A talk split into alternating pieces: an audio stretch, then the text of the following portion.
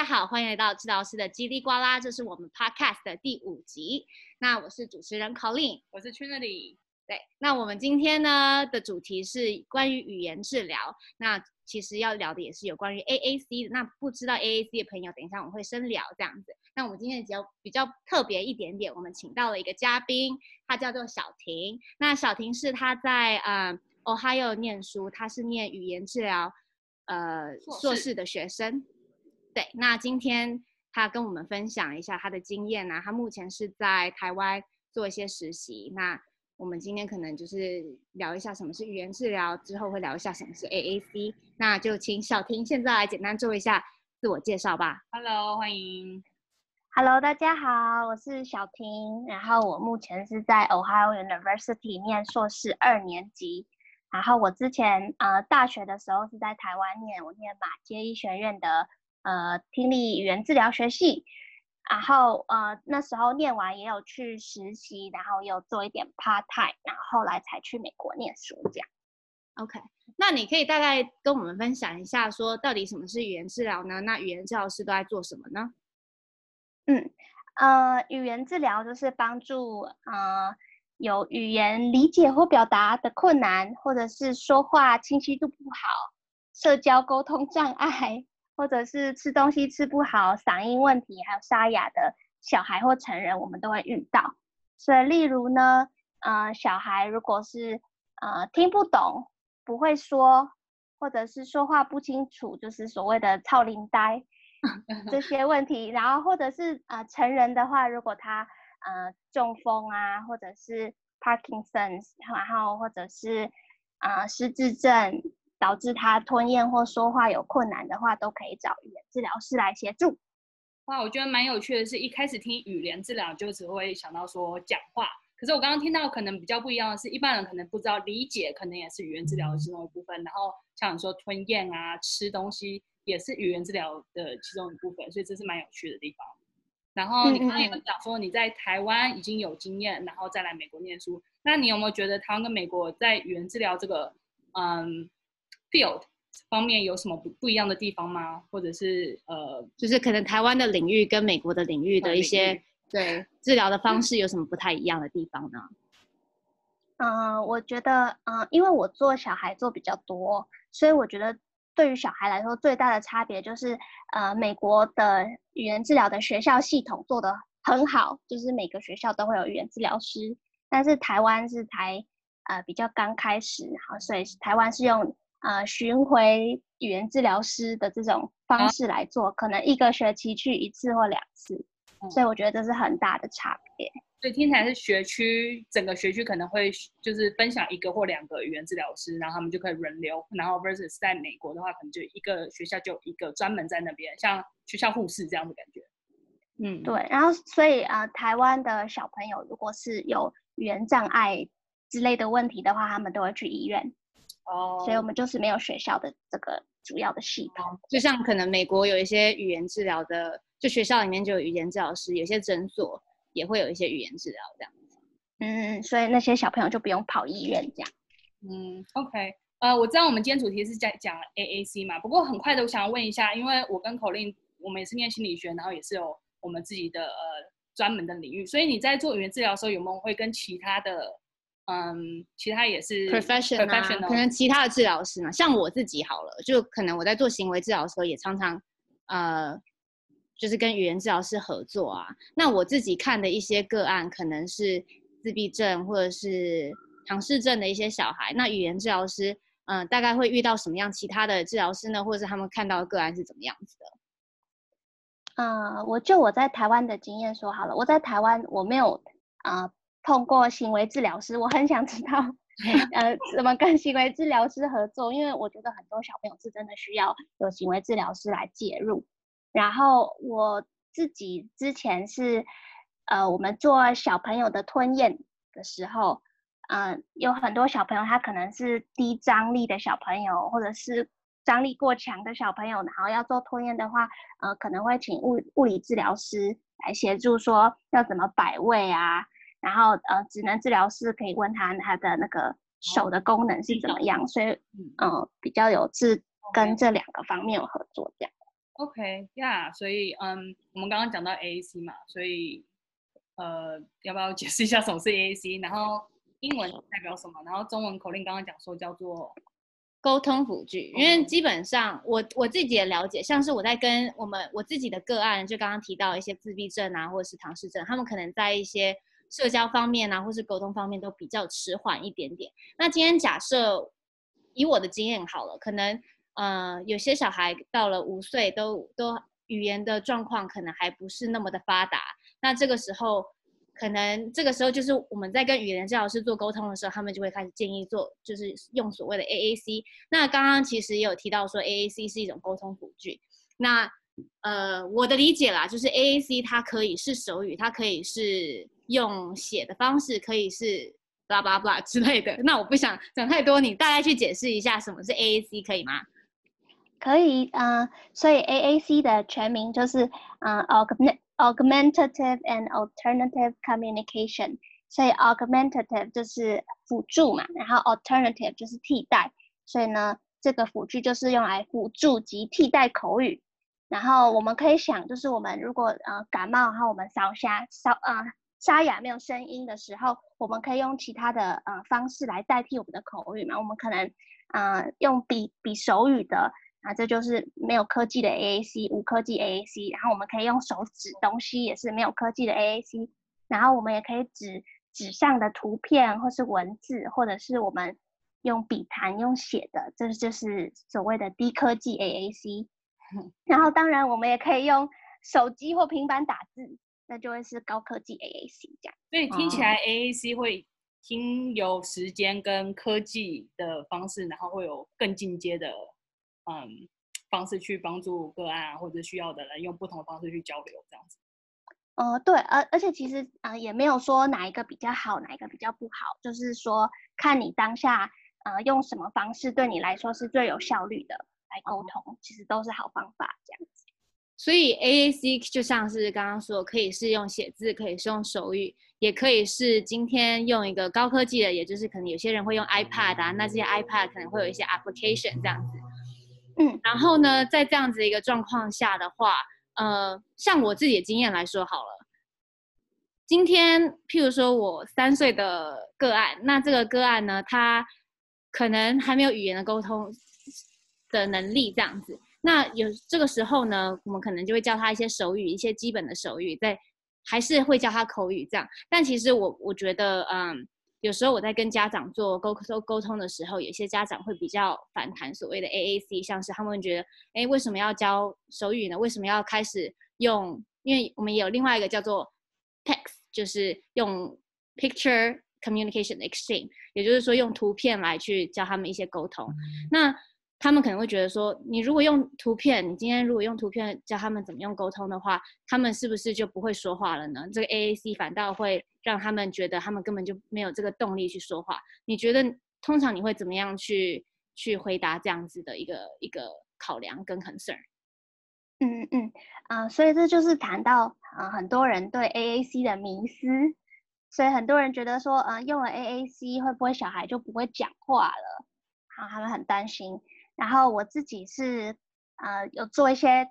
功课，然后查一下文献，嗯、然后在那个 Romsky and Savzik 二零零五年的那个文章，还有提到说，嗯、呃，就是，呃，像是无口语或是少口语的这些小孩，他们很常会经历到沟通失败嘛。然后，但是如果我们在沟通失败之前，然后就有 AAC 能够来帮助他表达，就不会衍生到后续到。后续的，因为呃沟通失败造成的那些问题行为，还是提到这一点。然后我自己是看其他研究是写说，呃很多研究证实说用 AAC 它其实不会阻止口语的发展，反而是不影响或者是促进口语的发展。然后而且就是呃说话其实是最有效率的一个沟通方式嘛。如果你呃要沟通，你还要一个一个词汇在那边按的话，其实它是比较没有效率的。所以，如果当那个小朋友可以用说话的方式来沟通他，他就会选择用说话来方式的方式来沟通。所以，这表示他可能真的没有办法，所以他才用替代的方式，嗯，比较慢的方式来沟通。然后，嗯，哇，所以我觉得你刚刚讲的很好，就是很多时候你们用 AAC 的方式来做介入，然后帮助无口语或者是小口语，刚刚这样讲吗？小口语的小孩，无口语跟少少 少口语哦，OK，Little，Little，OK，的小孩，帮助他去做沟通，然后以至于不是以至于，就帮助他不会发展成为有一些呃行为上面的问题，就让我想到，其实很多时候我自己因为是嗯、呃、心理治疗师嘛，很多时候我们会教他们说，哦，你现在感觉是什么？你现在心情是开心、伤心还是难过还是？然后 jealous 说什么？我们希望他们可以借由说话的方式，或者是交流的方式，把他们情绪表达出来，而不是去你知道大哭大闹，或者是开始丢东西、摔东西。因为很多情绪，当你没办法去做沟通或者去做交流的时候，反而会变成一个行为上面的一些可能有破坏性的行为。有些时候严重一点，会可能到伤害别人、伤害自己。那这当然是我们最不想要看到的情况。所以我觉得 AAC 还不错，因为帮助到那些无口语的小孩，或需要帮助的小孩，可以有另外一个方式去说。心情上面会需要什么帮助？嗯，对，还蛮有趣的。对，我觉得说的很好，因为其实它就是一种呃一个辅助，它说是一个替代，也算是也我觉得比较好的一个词汇是一个辅助，因为它只是在这个现阶段，可能呃像我刚刚举的例好了，一个五岁的小孩，他可能有很多想要表达的的一些心情跟。呃，一些状态，那因为口语的方式他没有办法表达，那我们可能要给他另外一种替代性的方式，让他可以去表达他所想要表达的东西。那我觉得这个东西是可以一起成长，就像刚刚小婷说的，他可以同时的去学怎么样用 AAC，也可以同时的学一些口语上面的技巧，这样子。嗯，而且我，嗯、我有我就我自己啊、呃，之前做一个小朋友的经验，他是大概呃四岁的呃。Autism 自闭症的小朋友，然后呢，他是一开始他就是来的时候就是丢东西、摔东西、尖叫、哭，就是各种问题行为。然后因为他没有办法沟通嘛，然后后来，嗯、呃，因为他，还没有开始，还没有有，嗯、呃，任何的沟通行为。呃，当然是他的哭闹也是一种沟通啦。然后我我们的沟通辅具上面，我是呃放了两个字而已，就是放 again 跟。All done 这两个字，嗯而已。然后呢，他最喜欢的就是吹泡泡，他只喜欢吹泡泡，其他都不喜欢。所以我们就玩了大概 玩了两个月的吹泡泡。然后呢，就是他跟我们说，我们会问他说 again，然后他就会呃引导他用 AAC 按 again，然后他不要就按 all done 这样子。然后我们也会交替其他玩具，但他就会学会按 all done 就可以，他又可以回去吹泡泡这样。反正他后来就发现说，哎，这个 AAC。沟通辅具可以帮助他沟通，然后他就很开心。然后他后来是一进那个治疗室，他就会去找他的沟通辅具在哪里。Oh. 然后他要他要玩泡泡，他就按 again again again again，一直按狂按，就是他要吹泡泡这样子。然后后来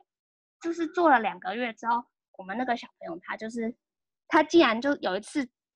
啊，好像呃，我们辅具有点坏掉，还在还在开，还没开，然后他就自己说 again，啊，好棒哦！对，所以说我们也是很惊讶，他的 first word 竟然是 again，不是爸爸，不是妈妈，是好棒哦！是 again。那时候 听到，虽然父母可能会有点，就是哦，怎么会这样？不过他们应该是蛮高兴，蛮高兴他可以就是借由那些辅具可以学到一些知识。所以，Colin，我知道你很多时候也跟自闭症的小孩有一点合作或什么，嗯、所以你。有没有也是类似遇到类似可能就是这样的状况，where you know 可能要跟这语言治疗师合作上面，让他们可能学到什么字，你们这边会去就是去加强。而且我觉得，嗯，应该说是这个的这个这个 AAC，其实在 ABA 也就是新脑治治疗里面，嗯，就像我刚刚提到，有时候在跟语言治疗师合作的时候，他们在他们的语言治疗师的 session 会用到，但是很多时候像是学校啊，或是在家里的时候，他们都会把。这个 AAC 带回家。那我们刚刚其实在谈的 AAC 都是我们之前讲的高科技 AAC，也就是说，它今天这个 AAC 是一个 iPad 的 application，所以这个 app 上面可能有很多的呃呃一些词汇可以用。所以今天像刚刚小婷举例的是 again 跟 all done，那今天发现它可能有需要更多的词汇，它可以用 open，它今天可以要用 I want 等等等之类，甚至说它要更 specific、更 detail 一点点，要。问说他要吃什么样的东西，要 banana、apple 之类的 东西，都可以放在这个辅助工具上面。所以今天在做 AAC，不代表说，呃，我可能这辈子都不会讲话了这样子。那其实呃，我再跳到另外一个好，可是有时候呢，我自己在做嗯行为治疗的时候，呃，可能会到一个状况，就是你 AAC 到了十三十四岁的时候，如果这个这个个案还是一个无口语的状态的话，呃，嗯、可能治疗的方式就会有点不太一样，因为毕竟十二十三岁了，如果还没有办法讲出五个字的句子好了，那之后如果要一直一直 push 拖，一直督促他说他要要教导往这个方面教导的话，可能就不会那么的有效。这个时候我可能会教导更有关于怎么样去使用这个 AAC，可能就是呃去去，所以这我觉得这应该是我下一个想要问的问的问题，就是说，嗯，就是你们在跟个案做一个。治疗的时候啊，或者在做一个评估的时候啊，嗯、是怎么样去取决说，哎，他比较适合手语，还是说他比较适合 AAC，还是说，哎，今天到什么样的一个一个年纪的时候，语言治疗可能就不会这么再着重于口语讲话，要讲出句子等等等的一个状态了。嗯，我觉得这个呃，要用什么样的 AAC，我觉得也是。取决于个案，个案他自己有他有他自己的 preference，就是有些小朋友他就是会 go toward iPad 或者他的 device，、嗯、然后有些小朋友就是 prefer 用手语，他觉得他不想要拿东西，所以其实很多也取决于小孩，然后他其实很多的话也是看那个小孩所在的环境，就是我知道呃有一些呃学校在美国有些学校他们是有呃。那个 staff 都有 AAC train 的，所以他们会呃很多人都使用呃同一种 app，然后一起上课也是会用呃那个 app 的那些图片来教，所以我觉得就是其实取决于小朋友。然后刚刚还有问什么，我有点忘记。哦，对，我刚刚讲了一大串，但是基本上 是嗯，因为这这有点让我联想到，这是有点像是继续你讲的话啦，就是。今天你可能在选手语，或是在选 AAC，或者在选任何像刚刚讲到一个图片的方式，可能并不是每个人都，就像你刚刚讲的一个环境问题，并不是每个人都了解说今天我比这个动作，这个手语是什么意思。嗯、所以当你在教孩子更深度的手语的时候，并不是代表所有的观众都去了解，呃，小孩子所想要表达的东西。所以这可能是我们在教导学生的时候，呃，会需要注意的一件事情是。当我们教他教导他，这是真的有用吗？别人有办法去了解他所需要的的的东西吗？这我觉得这也是一个呃，我们在做治疗当中会需要去考量的事情。对对对，因为像就是环境嘛，他的沟通伙伴，他跟谁沟通都是很重要的。如果他呃，我们教手语，呃，以手语为例啦，如果我们教手语，但是他的家里的人都不会用手语的话，那就是教了他没有办法和人沟通，就没有意义了嘛。嗯那我知道，因为我们呃，我跟 Colin 两个人都在美国嘛，然后你也是在美国念硕士，所以我们常常会遇到一些家庭，他们可能是可能是移民，或者是有不同的文化背景。那比较有趣的是，有时候蛮多家里是百灵国，可能说又说呃又说其他语言。那你觉得这在治疗上面会有一些差异吗？或者是说，哦，我希望我的小孩学呃呃学什么 All Done 的时候可以说结束，或者是我不知道什么字比较好，就是。在这上面会让他们玩了比较哦，玩完了比较 confused，他们可能会有点困惑说，哎，一下是这个，一下是那个，还是说你们会建议说，先学好英文或先学好一个语言，再去 move on to 下一个？呃，这这个问题其实我自己也听很多 podcast，因为我也在想这到底是什么，到底是怎么样比较好？呃，但是呃，我听的那些或者是我查的一些资料是写说。呃，不影响，就是可以两个语言都进行。然后我觉得最重要的是家里说什么语言，小朋友也要会说什么语言。因为在家里是就是小朋友花最多时间在家里和他的家人相处，所以呢，如果那个最多的时间小朋友是没有办法沟通的话，他会有很多的其他的问题，然后家人也会觉得，哎，他跟他的小孩没有办法 connect 在一起，所以我会觉得。如果是讲中文的家庭，就是在在家里还是可以，就是讲中文。如果爸妈是主要讲中文的话，嗯，对。然后在学校，呃治疗师也可以训练他讲英文，就是他是呃呃有研究是说呃有呃语言障碍的小朋友其实是还是可以当百灵果的，就是他不影响。Oh. OK，嗯嗯，还蛮有趣。对，然后呃另外一个比较。嗯、呃，想要问的问题就是，我知道像口令以呃行为治疗的方式的话，还有时候会去呃别人的家里，然后有时候还会就是有个案到你们的呃 clinic，然后像我的话，我也会有时候到家里，或者有时候个案来我们的 clinic，然后做治疗。那以语言治疗师的话，通常会去别人家里吗？我个案你是呃治疗对美国的话，我还没有呃真的去。呃，美国工作啦，但是我知道美国的呃零到三岁的这些族群 early intervention，他们都是去家里的。哦，OK。然后还有一些呃，如果是老人，呃，安宁之类的，嗯，可能也会去家里。哦，我刚刚你刚刚说零到三岁，零到三岁的小孩口语应该长什么样子？你才知道他们需要治疗。零岁的小孩就就就。就 old down 就也不不会需要讲这个字啊，所以 会想到他需要去语言治疗呢。呃，其实很小的小呃，大概一岁的时候会有 first word 嘛，所以呢，嗯、呃，所以如果他到两岁还没有 first word，我们就要来担心一下。对，所以呢，我们会去做呃语言治疗。再来是如果是呃更小的零到一岁小朋友，通常我们是做很多是做吞咽的，例如他是早产儿或者是一些呃。多重障碍这些小朋友，他们会需要一些呃吞咽上面的训练啊，然后要发声的训练这样子。我看到你边讲的时候，动一下你的脸，你是这样帮他们，就是把脸拉下来一点，然后练习肌肉吗？好像是真的在做语言治疗的时候会会去摸他们的，就是好有辅助他们的脸的，对，这样子。嗯，有些他们吞的时候没有办法吞好，他的嘴巴可能。让你 好有趣，对，你要帮他辅助一下。OK，哇，好好玩哦，好有趣，不是好好玩，很专业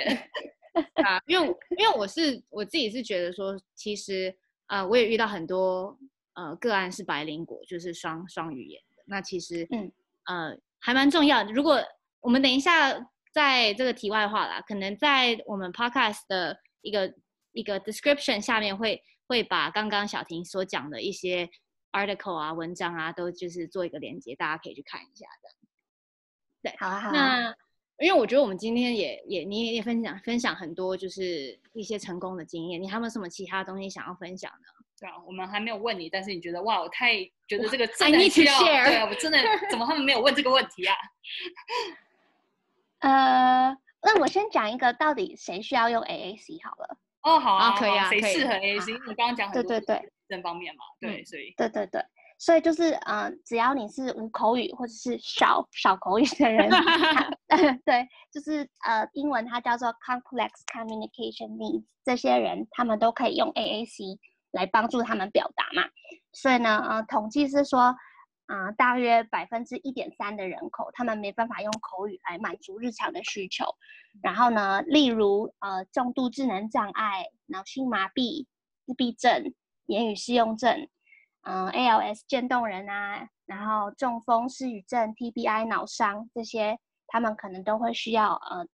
沟通辅具来替代或是辅助他们的口语。然后我呃另外查是说，大概有。百分之三十的自闭症的人，他们是，嗯、呃，长大之后也还是没有发展出口语，然后有百分之二十八的脑性麻痹的人也是，嗯、呃，嗯、呃，都没有口语或者是少口语这样子，所以他们是一定会需要 AAC 的。嗯、然后用 AAC，我觉得是真的很重要，因为沟通很重要嘛。然后你可以沟通，你才可以跟别人。有更好的情感交流，你可以交更多朋友，对，然后而而且能沟通的话，你比较能够独立自主。就是如果你是，呃，之后长大之后还是需要有 assistant 来辅助的话，你还你有沟通，可以跟跟你的 assistant 沟通，你可以跟他说你哪里不舒服，你哪里怎么了，你这样子其实是，呃，对自己也，呃，更能照顾自己，也让那个照顾者比较。呃，容易知道你需要的是什么，所以我觉得这其实都很重要。而且再来是，如果能够沟通的话，你就可以接受更好的教育嘛。嗯，因为通常你如果不会沟通，别人就会觉得，哎，你不会，然后可能就没有让你有机会，不会教你。但是如果你可以表达你自己的话，你就有更好的教育，有更好的教育，你就可以找到更好的工作。所以这其实一切都是 connect 在一起的。所以其实我们平常一般的人对于我们语言啊、交流啊，其实都是很很自然的事情。不过现在讲起来，语言也是个 privilege，就是可以口语啊什么的。就是就是，我觉得刚刚讲到一个很重要，就是它是一个情感上面的表达，因为当你没有办法表达的时候，就有点像是被关在一个一个一个小房间里面吧，那种感觉。我其实 我之前啊、呃，这其这其实有点久了。有一个，我现在有点不太记得他，他其实是一个嗯自闭症的一个青少年，性青少年女生这样子。嗯、我不知道你有没有听过，她叫做好像叫 Carla，我等下可以去查一下。然后她其实她在。好像十几岁之前都是无口语，是之后才有去接触到 AAC，就是刚刚提到的，就是平板上面高科技 AAC，也就是用一台嘛。嗯、然后，嗯，他后来自己开了一个访问的，也也有点像是一个，他也是开了一个主持的 show。然后呢，对，当时也 interview 了很多人，他 interview 了。了一个很有名的名人，我现在突然间有点忘记是什么，我等下查一下。我不知道你有听过，他好像叫 Carla 还是 Carly？我没有听过，你再推荐给我。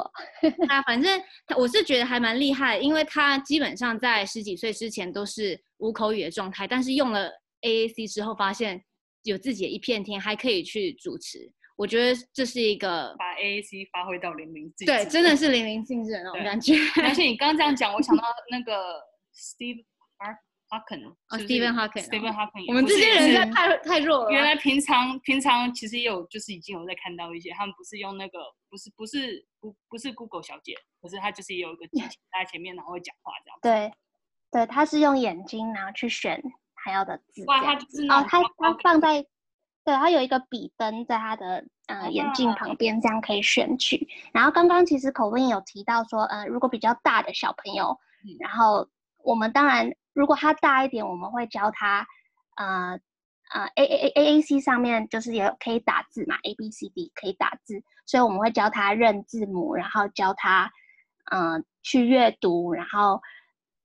可以让他学习阅读、学习书写。所以我觉得这是对比较大的小朋友来说是非常重要的，因为你可以阅读，你的整个世界都不一样了嘛。对对，我刚刚我刚刚很快的查一下，就是这个女生她就是 Carly Fisherman，那她当时 Channing Tatum 吧，这个这个你知道吧？Channing，总之知道她是一个 movie star，然后她她其实就是也是就像刚刚讲的，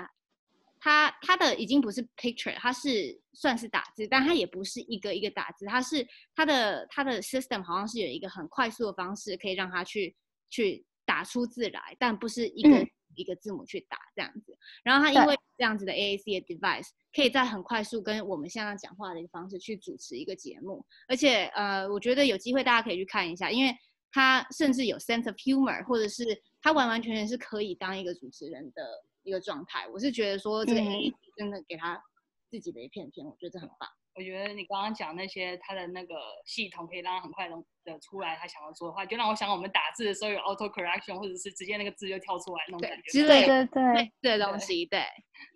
OK，所以当然就是今天学到很多东西，就是不只是自闭症，因为我们其实跟自闭症比较多呃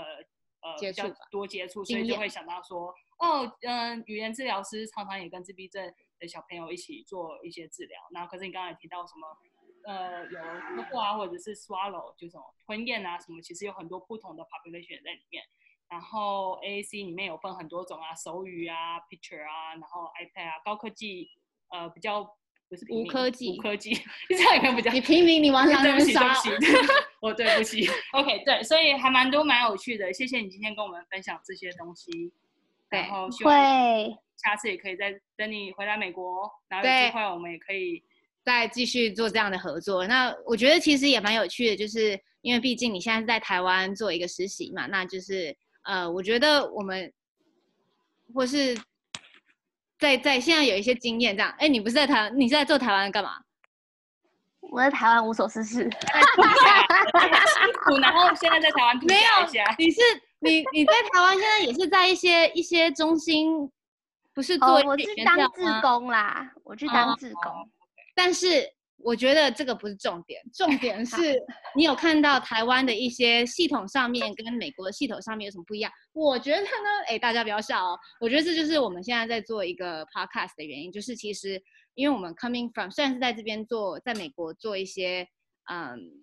治疗啊，但是其实发现亚洲族群也是需要一些。呃，就是亚洲族群可能对像是对行为治疗不是那么的熟悉，或是对语言治疗不是那么熟悉，那也是希望说我们可以把我们现在所学到的一些知识，跟我们的 Mother Nature，就是就是亚洲这个部分，台湾这个部分去做一些分享。Motherland，嗯嗯嗯，对对，我有做那个一个 FB 是用呃在在推广中文的 AAC，叫做 AAC，今天就就开始。A A C 今天就开始，我们会放在下面的链接，有机会的有兴趣的人赶快多去点赞，然后呃 subscribe 什么按小铃铛。对对，所以今天对今天大家就已经跟大大家聊一下什么是语言治疗跟什么是 A A C。那其实中间提到的一些 article 啊，我们也可以放在就是链接的下面这样子。那刚刚也有提到那个小婷的他们的，他既然就也是在在做自己的网站啊，也有自己的一些 video 啊，那这个也会在下面做一个连接。那最后当然也是，如果有问题有什么的话，欢迎到他的呃去问他或来问我们都可以。嗯，对。那我们自己的叽里呱啦的演出，大家也欢迎有什么问题的话，可以跟我们做一个交流、呃、交流。对。那今天就很感谢小婷来参加我们的 Podcast 第五集。对。那有空再回来玩。对，有现在先可能先不要来美国，因为毕竟美国我的 safe，我戴口罩已经快要受不了了。对，我们今天就先这样结束喽。对，谢谢大家。谢谢大家，那感谢你了，OK，谢谢。